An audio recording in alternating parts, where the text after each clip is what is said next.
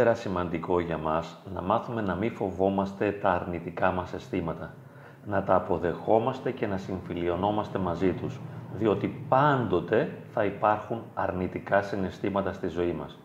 Άλλες περιόδους τα αισθήματα αυτά θα είναι πολύ έντονα, θα μας καταβάλουν, δεν θα μας αφήνουν καν να ενεργοποιηθούμε ώστε να κάνουμε τις απαραίτητες δραστηριότητες που απαιτεί η καθημερινότητα και άλλες φορές τα αρνητικά αισθήματα θα είναι λιγότερα έντονα, θα μας στεναχωρούν, θα μας χαλάνε τη διάθεση, αλλά θα μας επιτρέπουν να συμμετέχουμε ενεργά στη ζωή. Ο στόχος μας είναι να είμαστε συμφιλιωμένοι με οποιοδήποτε αρνητικό αίσθημα, ιδιαίτερα του φόβου και της θλίψης.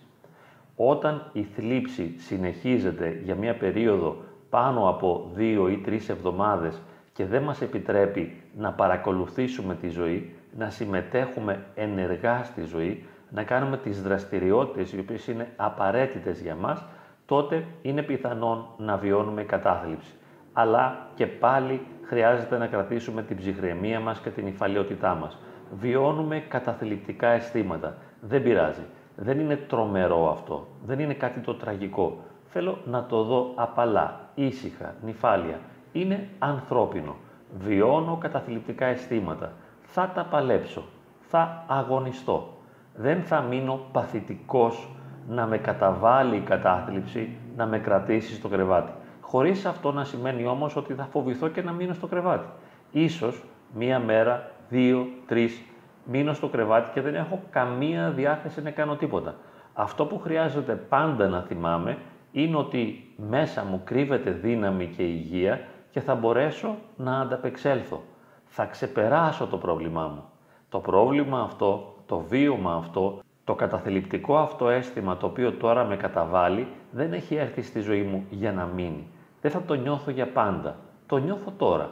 Και ναι, αυτή τη στιγμή, σε αυτή τη φάση, δεν μπορώ να κάνω αυτά που θα ήθελα, αυτά που θα έπρεπε, αυτά που θεωρώ ως υποχρεώσεις μου ή αυτά που θα μου έδιναν χαρά, αυτά που θα μπορούσαν να με κινητοποιήσουν, να μου δώσουν ευχαρίστηση. Δεν μπορώ να το κάνω. Εντάξει, ησυχάζω και περιμένω.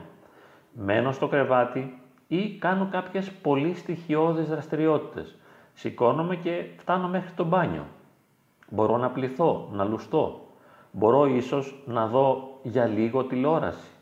Ίσως να διαβάσω μια σελίδα από ένα βιβλίο αγαπημένο. Ίσως συνομιλήσω τηλεφωνικά με ένα φίλο.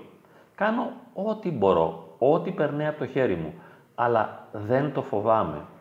Μαθαίνω να μην φοβάμαι το αρνητικό αίσθημα. Να το θεωρώ ένα φυσιολογικό κομμάτι της πραγματικότητας της ζωής μου, το οποίο θα έρθει, θα κάνει τον κύκλο του και θα φύγει. Αυτό το αρνητικό αίσθημα δεν έχει έρθει για να μείνει για πάντα. Θα περάσει. Λοιπόν, επαναλαμβάνω στον εαυτό μου. Θα κάνω αυτό που περνάει από το χέρι μου. Ό,τι και αν είναι αυτό. Μακάρι να μπορούσα να βγω έξω, να πάω στη δουλειά μου, να αναζητήσω δουλειά αν δεν έχω, να πάω με παρέες να διασκεδάσω, να πάω στη θάλασσα να κάνω μπάνιο. Ό,τι περνάει από το χέρι μου και ό,τι είναι δυνατόν σε μένα το κάνω. Εάν δεν μπορώ, λέω, δεν πειράζει.